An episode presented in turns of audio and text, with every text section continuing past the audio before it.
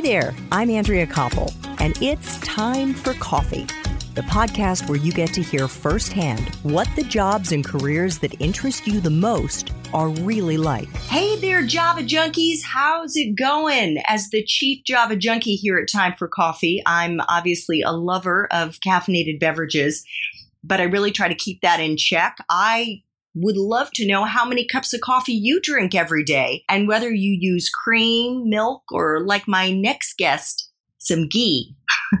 Send me some snaps of you enjoying your favorite brew at Time, the number four Coffee LLC. And if you haven't subscribed yet, what are you waiting for? I would be so grateful if you would, and make sure to rate and review T4C as well. Thanks so much. And please grab your mug or your glass of cold brew, or whatever it is you're enjoying now, because it is time for another caffeinated career conversation. And boy, are you in store for a treat today. In fact, I can tell you already that this may be an episode you're going to want to listen to a second time. That's because my next guest is that good. And what he has to share with you is that important to your health, your energy, your brain power, and your happiness. Dr. Mark Hyman is a practicing family physician and an 11 time number one New York Times best-selling author and an internationally recognized leader, speaker, educator, and advocate in the field of functional medicine. He's also the director of the Cleveland Clinic Center for Functional Medicine and the founder and the medical director of the Ultra Wellness Center in Lenox, Massachusetts. Dr. Hyman, welcome to Time for Coffee. I don't think you're caffeinated, but are you ready to go? I'm ready. I'm ready to go. Awesome.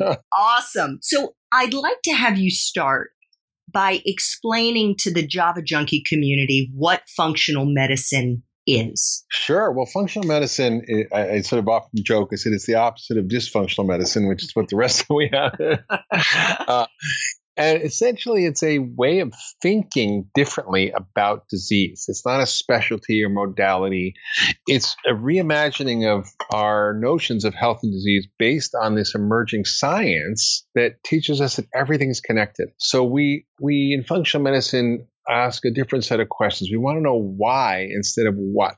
You know, we have now 155,000 diagnosis codes to tell you exactly what you have. You have a migraine, but it's a, this kind of migraine or that kind of migraine, or you have rheumatoid arthritis, or you have irritable bowel, or whatever the diagnosis is. Those are just labels we give to sets of symptoms that people share and tell you nothing about why you have those symptoms.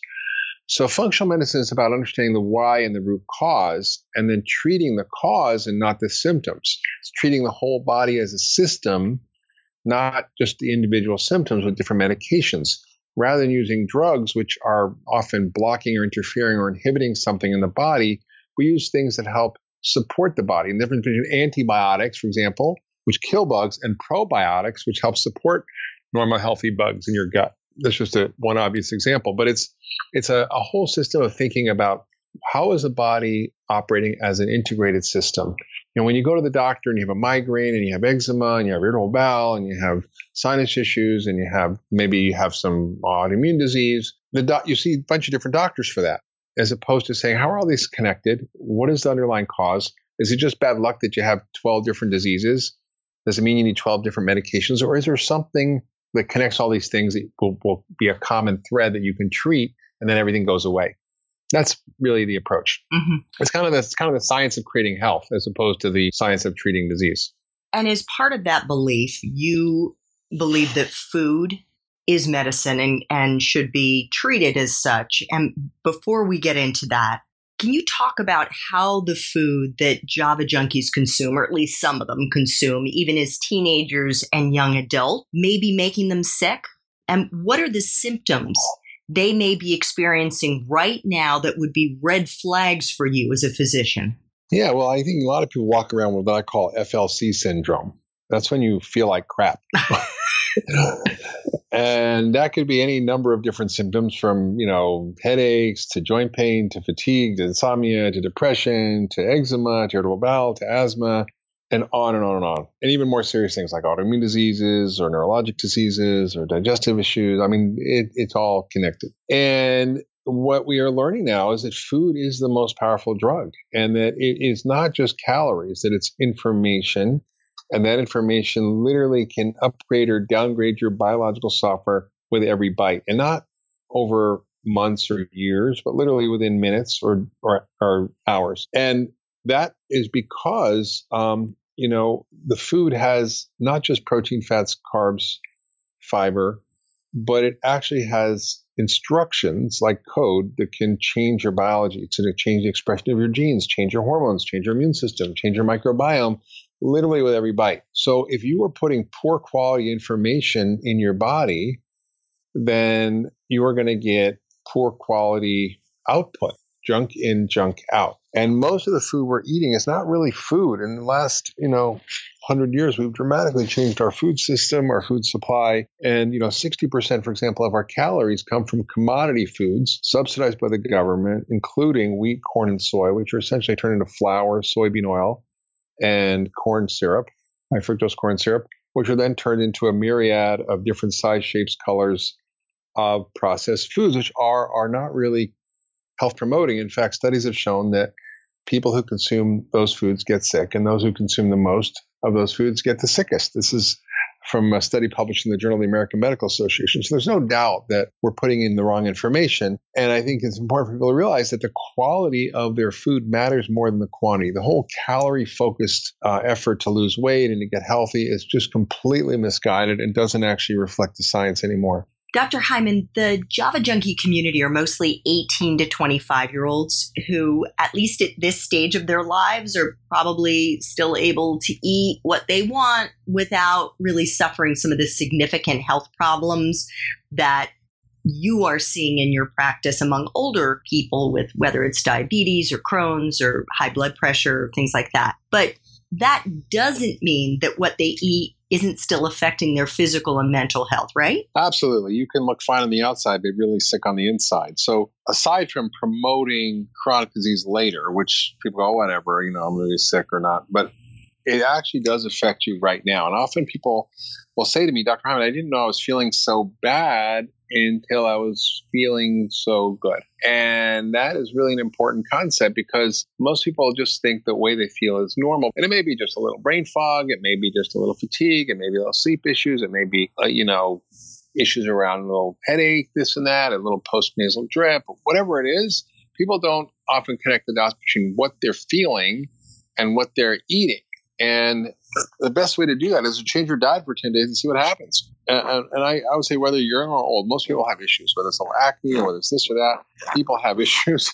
And I, I, you know, of doing this for 30 years, I've rarely seen someone who's really just awesome. Let's talk about sugar for a minute. Um, my 14 year old son regularly mocks me, and I really mean mocks me, dismisses me. You know, when I tell him that there eating sugar is is really bad for you. And he says i'm being overly dramatic. And, and, this is somebody who eats roughly a half of a plastic sandwich bag full of white sugar the equivalent i should say. Yeah. I mean the, the, the fact is that you you disrupt your gut microbiome when you eat that much sugar and that's often a big cause of psoriasis including the gut inflammation that can lead to uh, you know, the inflammation in your skin. So it can cause fungal overgrowth. We call SIFO, small intestinal fungal overgrowth, or SIBO. And that, you know, he might not notice any symptoms, but the truth is that when you are consuming that food, you will end up with distorted gut flora. You'll end up with inflammation. Sugar is very inflammatory. So I think uh, it sounds like he's got a lot of inflammatory issues and he's just not connecting the dots. I don't know if he watches anything, but uh, you can watch Fed Up online on Netflix. It's a great movie to talk about the dangers of sugar and what it does to your body. So it might help them. What about artificial sweeteners? Is that safer or better to consume than sugar? Artificial sweeteners, uh, you know, there, there's still debate about it, mostly from the food industry. But most scientists agree that this a lot of properties of artificial sweeteners that may contribute to their promoting obesity and diabetes. They certainly alter gut flora. They lead to inflammation. Uh, there's been some interesting studies looking at how they drive inflammatory responses in the body, independent of the calories. So, like I said, food is information, and the information in that food often is not necessarily calorie driven. It's actually the molecules and how they actually drive different problems with uh, regulating inflammation and gut flora and even hunger and appetite. You know, these sweeteners are often a thousand times sweeter than regular sugar, and they end up causing more cravings and hunger and other issues. You've now mentioned inflammation a few times. What is it, and why is it bad for you? Inflammation is the basic driver of almost all chronic disease, whether it's diabetes, obesity, heart disease, cancer, Alzheimer's, and not to mention, obviously, all the obvious ones like autoimmune disease and allergies and asthma, and eczema, and psoriasis, and all those. So it's a huge problem. Most of us don't realize that we live an inflammatory lifestyle. We don't eat whole food diet. We eat a lot of processed foods and sugar and inflammatory oils. We don't exercise, we're under chronic stress, we don't sleep, and all these things drive inflammation. So by actually doing that, you're undermining your overall health and well-being. And we know that, for example, depression is an inflammatory disorder, that autism is inflammatory, that Alzheimer's is inflammatory. All these things we know for sure. Uh, so that's really the, the thing that people need to figure out. How do you actually shift that? What about dairy? You know, milk, yogurt, ice cream, butter the dairy industry tells us that it promotes healthy bones, right? Of course, yeah. Well, of course, you should listen to anything that comes from the food industry when it comes to dietary advice. That's always a good idea. Just kidding. The truth is that the National Academy of Sciences was asked by Congress to review our dietary guidelines policies and they came up with the view that a lot of it was unduly influenced by industry, that there was not a lot of data to support some of the recommendations, and there was huge amounts of data that they ignored. For example, there was very little data on this, the dairy issue, and it was pushed by the Dairy Council with conflicts of interest in the issue, conflicts of interest in the in the policies and recommendations. Why should we be told to drink three glasses of milk a day per person and two glasses for your kid? In fact, the data show that doesn't pre- prevent osteoporosis; it may increase it. It increases allergies, asthma, auto, autoimmune disease, type 1 diabetes, cancer. So it's not necessarily nature's perfect food. You've said that if you're overweight, there's a very good chance that you're a food addict. And do you really mean to say that they're addicts? You know, the way that there's some people who are drug addicts?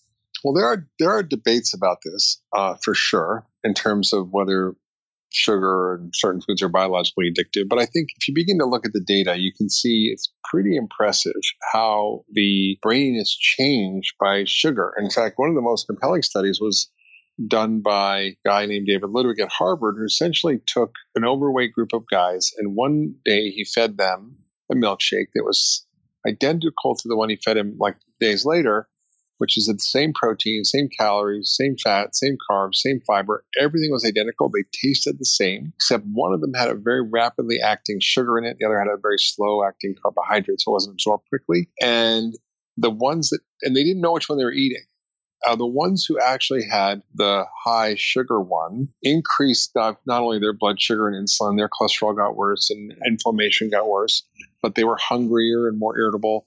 But when they looked at their brain scans, it was remarkable. They had complete activation of the nucleus accumbens, which is the addiction center in the brain, the same center that lights up with cocaine or heroin. And I think, you know, we do see this in biology. We see, uh, even with animals, withdrawal behavior, we see animals always going to sugar instead of cocaine, even if they're already addicted to cocaine.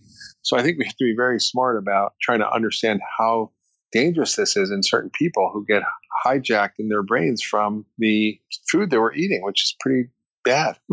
I thought you were going to say get high, and you said hijacked, but it is a form yeah. of a high when you get that sugar rush. Of course, of course it is. Yeah, of course it is. So how can we've all we've all experienced it? I mean, you see kids who you know have sugar and then they're bouncing off the wall. Oh yeah, I mean, you, I can definitely feel it if I've eaten something that has an intense amount of sugar in it. Um, so how can someone who is a food addict or or really any of us detox? Well, I wrote a book called The 10 Day Detox Diet, which is not about you know traditional detox. It's about how do you deal with the biology of food addiction and the biology of being you know hooked on junk and sugar.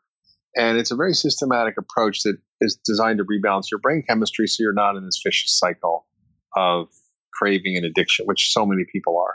I mean, I, I know when I tell people they need to cut down the sugar, they're like, well, can I have this? Can I have that? Can I have this? You know, can I have agave? Can I have stevia? Can I have, and they start going through a whole list. And I know those people are negotiating because we're taking away their drugs. And what do you tell them?